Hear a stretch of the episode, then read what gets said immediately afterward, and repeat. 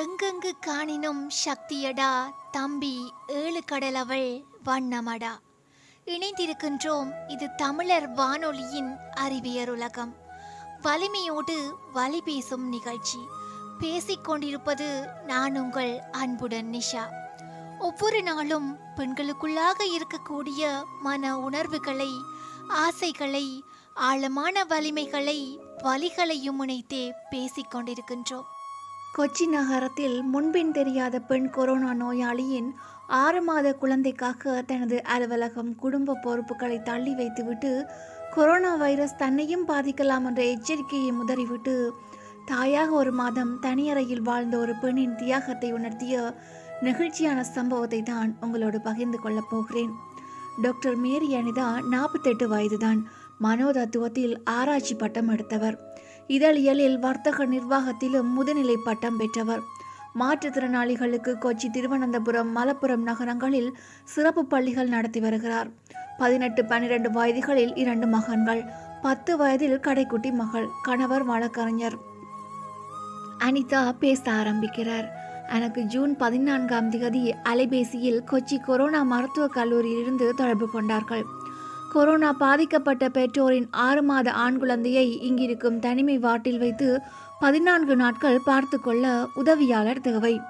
உங்களிடம் யாராவது இருக்கிறார்களா? உற்றார் உறவினர்கள் யாரும் முன் வரவில்லை. பலரையும் பல சமூக நல அமைப்புகளையும் விசாரித்தோம். யாரும் முன் வரவில்லை. உங்களிடமும் விசாரிக்கலாம் என்று அழைத்தோம் என்றார்கள்.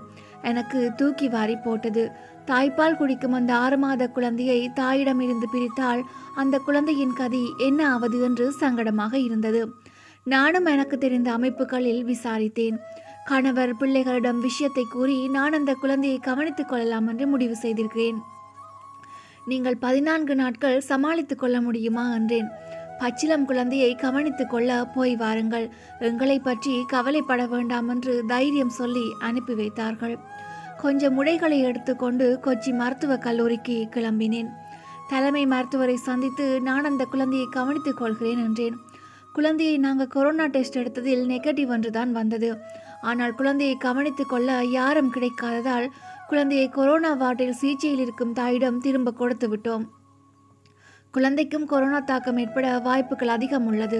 சித்து முடிவெடுங்கள் என்றார்கள். நாம நல்லதையே நினைப்போம். அந்த பையனை என்னிடம் கொடுங்கள் என்று கேட்டேன். நான் எடுத்த முடிவிற்கு நானே முழு பொறுப்பு. என்ன பாதிப்பு வந்தாலும் மனதார ஏற்றுக்கொள்கிறேன் என்று எழுதி வாங்கி கொண்டு 6 மாத குழந்தையை என்னிடம் ஒப்படைத்து தனிமை அறையில் அடைத்தார்கள். அறையில் நானும் அந்த குழந்தையும் மட்டும்தான். அறைக்குள் வந்து படுக்கையில் குழந்தையை கிடத்தியதும் அம்மாவை தேடி அழ ஆரம்பித்தான். உண்ணி மடியில் வைத்து ஆட்டி கொடுத்தேன். பவுடர் பாலை கலக்கி ஸ்பூன் மூலம் கொஞ்சம் கொஞ்சமாக ஊட்டினேன். முதலில் துப்பியவன் பசி காரணமாக கொஞ்சமாக குடித்தான். முதல் 2 நாட்கள் அம்மாவின் நினைவால் ஒரே அழுகை. 3ஆம் நாள் முதல் என்னுடன் ஒட்டி கொண்டான். நான் பெறாத பிள்ளையானான். மருத்துவமனையில் எனக்கும் உன்னிக்கும் கொரோனா சோதனை நடத்தியதில் தொற்று இல்லை என்று வந்ததால் என் மனம் நிம்மதியானது. 14 நாட்கள் மருத்துவமனையில் தனிமையிலிருந்து கொரோனா பாதிப்பு இல்லை என்று சொன்னாலும் மேலும் 14 நாட்கள் வீட்டில் தனிமையில் வசிக்கணும். ஆனால் குழந்தையை யாரிடம் ஒப்படைப்பது என்று தெரியவில்லை என்று குழம்பினார்கள்.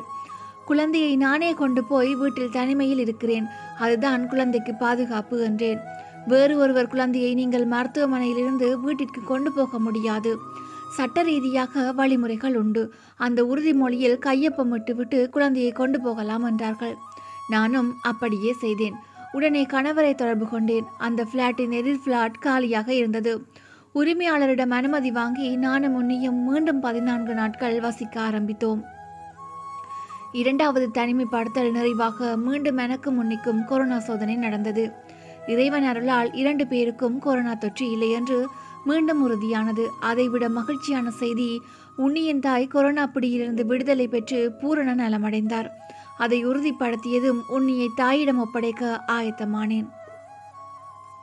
ஆனால் உன்னியை நான் பெற்றெடுக்காத மகனை பிரிய வேண்டுமே என்று மனம் பதைபதைத்தது. கண்கள் ஈரமாகின. 1 மாதமாக அவனை தாளாட்டி சீராட்டி வளர்த்ததில் அவன் என்னிடம் ஒட்டி கொண்டதை விட நான் அவனிடம் பொருத்தப்பட்டு போனேன். இந்த வாய்ப்பு தெய்வம் எனக்கு தந்த வரம். பிரிந்துதான் ஆக வேண்டும் என்ற கட்டாயத்தை தவிர்க்க முடியாதே. கண்ணீர் மல்க அவனை தாயிடம் ஒப்படைத்தேன். அவனோ திரு திரு என்று முழித்து அழ ஆரம்பித்து விட்டான். இப்போது உன்னி எல்வினாக மாறிவிட்டாலும் தாயை அடையாளம் புரியவில்லை. உன்னிக்கு பிரியா விடை கொடுத்தேன். தாய்ப்பாலை ஏற்கவில்லையாம், பவுடர் பால் கொடுத்திருக்கிறார். இப்போது நடுநடுவே தாய்ப்பாலும் குடிக்கிறானாம். 10 மாதம் சுமந்து உன்னியை பெறவில்லை என்றாலும் உன்னி எனக்கு 4வது பிள்ளைதான் என்கின்றார் மேரி அனிதா. தெய்வம் சில சமயங்களில் தேவதையாகவும் உருவெடுப்பார்கள். இந்த மேரி அனிதாவும் எனக்கு ஒரு தேவதையாகத்தான் தெரிகிறார். ஒரு பெண் என்பவள் இயற்கையின் மிக அழகான படைப்புகளில் ஒன்றானவள். அவள் விட்டு கொடுத்தலை மிக சிறிய வயதிலேயே செய்ய தொடங்கி விடுகிறாள். அவள் தன் தாய் தந்தை சகோதர சகோதரிக்காக குடும்ப சூழ்நிலையால் பின் தன் காதலை தன் குடும்ப நிலையை எண்ணி தியாகம் செய்கிறாள். அவள் தன் கணவனின் ஆசைகள் மற்றும் குழந்தைக்காக படிப்பு திருமணம் என எந்தவித குறையும் இல்லாமல் வைக்க தன்னையே தியாகம் செய்கிறாள். அவள் மிகவும் கஷ்டப்பட்டாலும் தன் தந்தை கணவன் தன் முதலாளி ஆகியோரின் தொட்டுக்களை கேட்க வேண்டியுள்ளது. எல்லா தந்தையும் கணவனும் முதலாளியும் அவளை தங்கள் கட்டுப்பாட்டுக்குள் வைக்கவே முயற்சிக்கிறார்கள். இறுதியில் மற்றவர்களின் சந்தோஷத்திற்காக விட்டு கொடுப்பதன் மூலம் அவள் வாழ்க்கை முடிகிறது. உங்கள் வாழ்வில் ஒவ்வொரு பெண்ணையும் மதியுங்கள். அவள் உங்களுக்காக தன்னையே தியாகம் செய்திருக்கிறாள். அவளுக்கு தேவைப்படும் போது உங்கள் கரங்களை நீட்டுங்கள். அவளிடமிருந்து 2 மடங்காக நீங்கள் அன்பை பெறுவீர்கள். அவளுக்கும் உணர்வுகள் இருக்கு, அதை மதித்தாலே போதுமானது தானே. நான் அறிந்த வரையில் பெண்கள் தான் தம் வாழ்க்கையை அடுத்தவர்களுக்காக அதிகம் தியாகம் செய்பவர்கள். இறைவன் அவர்களுக்கு தாய்மை எனும் உன்னதமான பொறுப்பை கொடுத்து அதற்கான மனப்பாங்கையும் கூடவே இயற்கையாக கொடுத்திருக்கிறான்.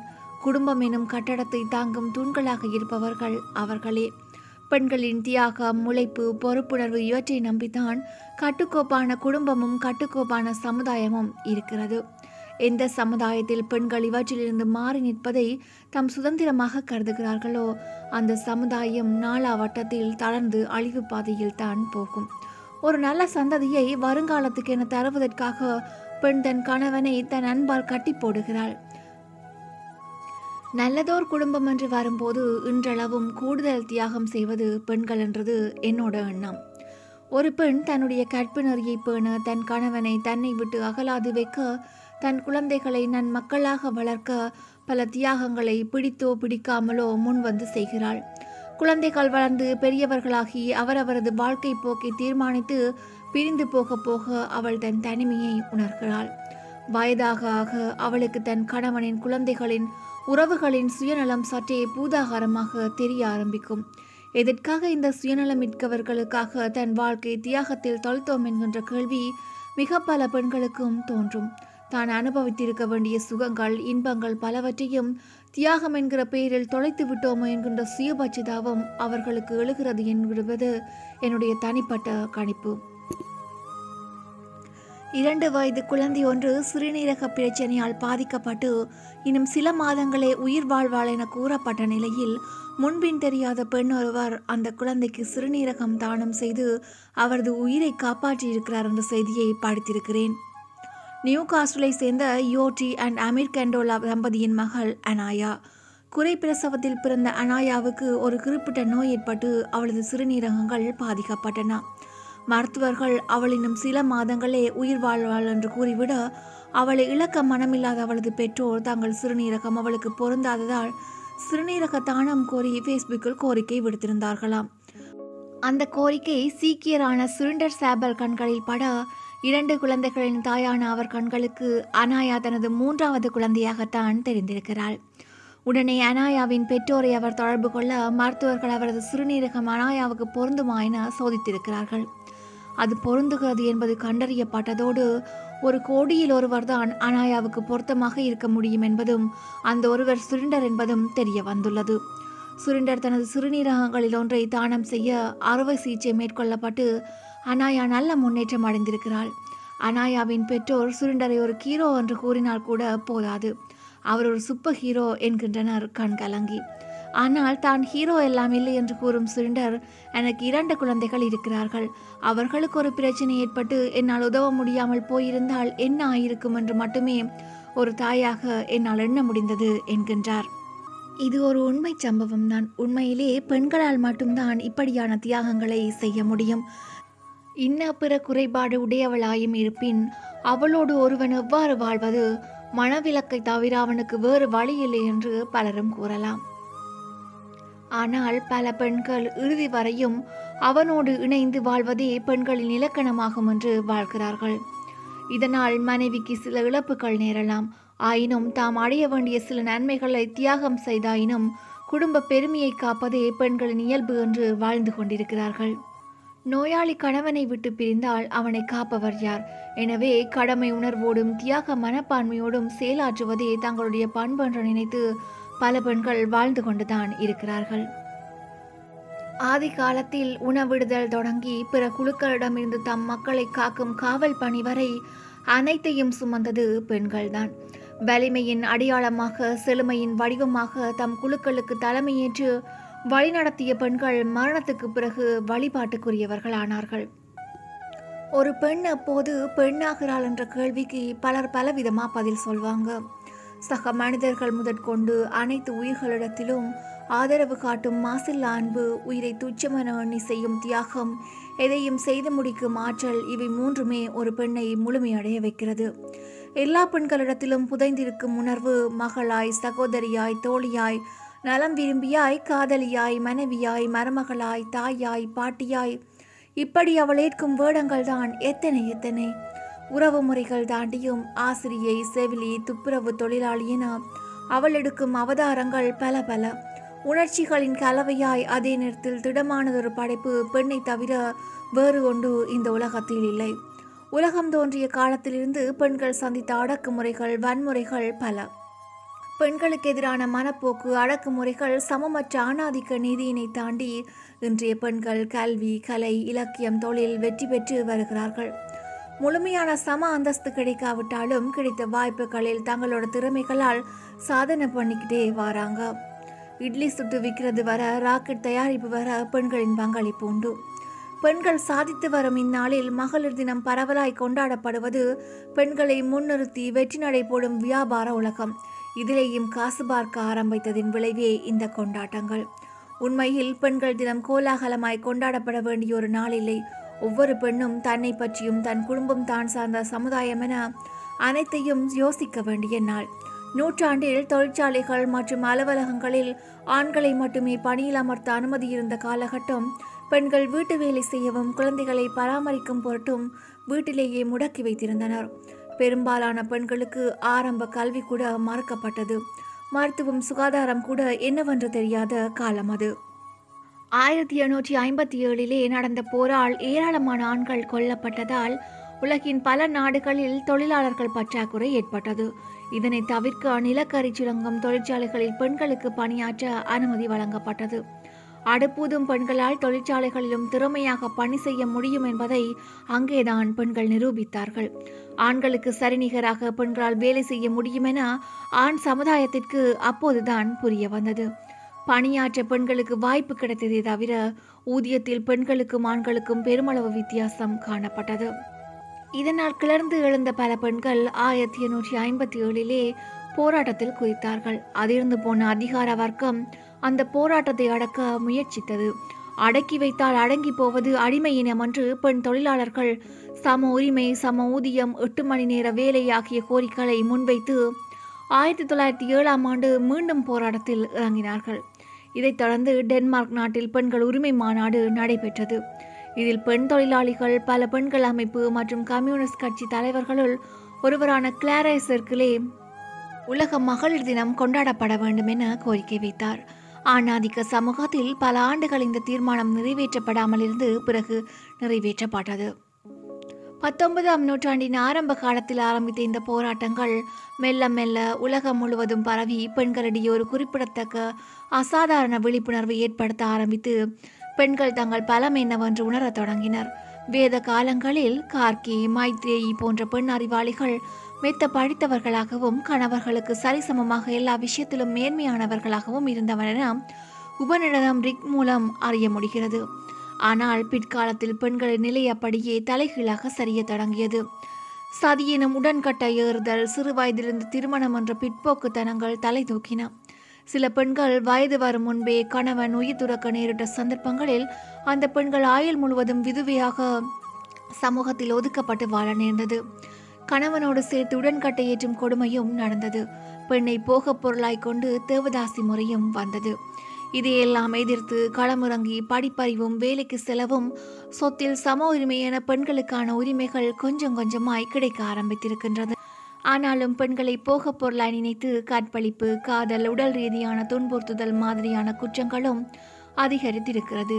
நதியை, மலையை, மடுவை, பாறையை எல்லாம் பெண் பெயர் சூட்டி ஒரு பக்கம் அதீதமாய் கொண்டாடி தீர்த்து, இன்னொரு பக்கம் ஒருதலை காதலுக்காக அசிட் அடித்தல், கள்ளக்காதலுக்காக அருவாவிட்டு, குடிக்க பணம் தராதால் அடியுதன்னு பெண்கள் படும்பாடு சொல்லி மாளாது. இதற்கு தீர்வு என்னவாக இருக்க முடியும்? பிள்ளை வளர்ப்பின் போதே ஆண் பிள்ளைகளுக்கு பெண்ணை மதிக்க கற்றுக் கொடுக்க வேண்டும்.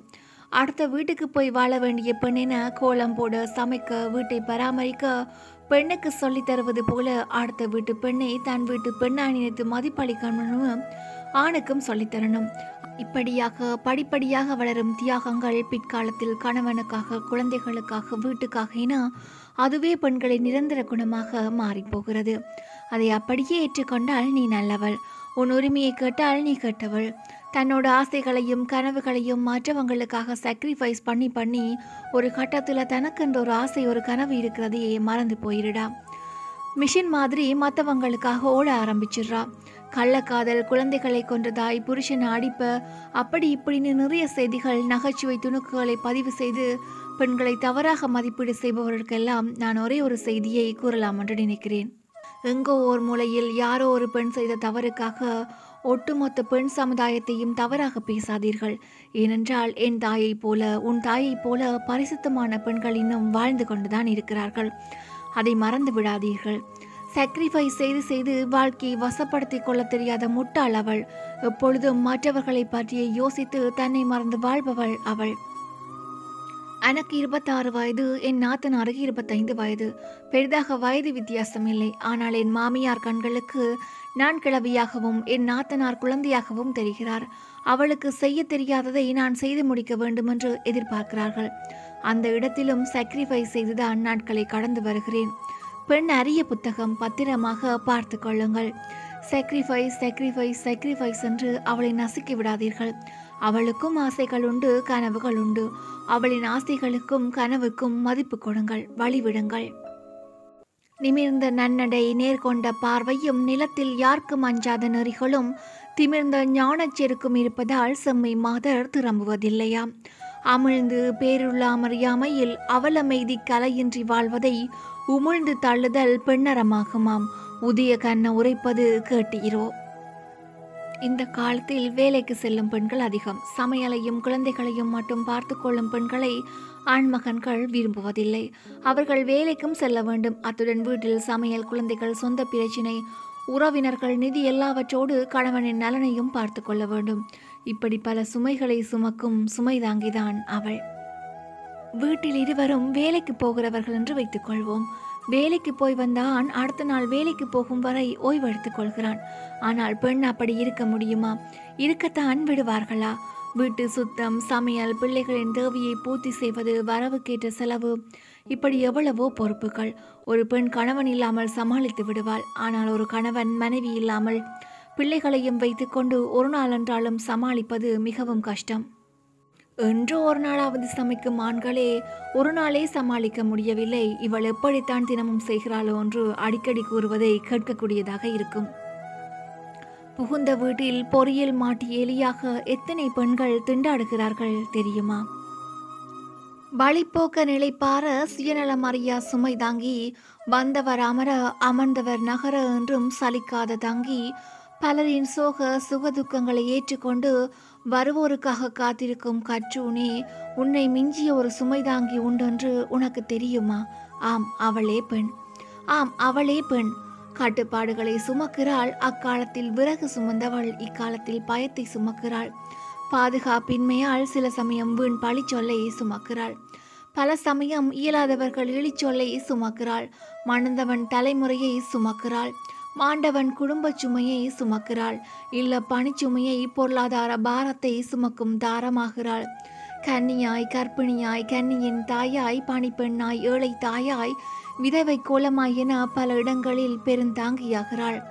ஆம், அவளே உன்னை மிஞ்சும் சுமைதாங்கி. அவள்தான் பெண். இன்னும் ஒரு நிகழ்ச்சியில் சந்திக்கும் வரை உங்களிடமிருந்து விடைபெறும் நான், அன்புடன் நிஷா. இது தமிழர் வானொலியின் அறிவியல் உலகம் வலிமையோடு வலி பேசும் நிகழ்ச்சி.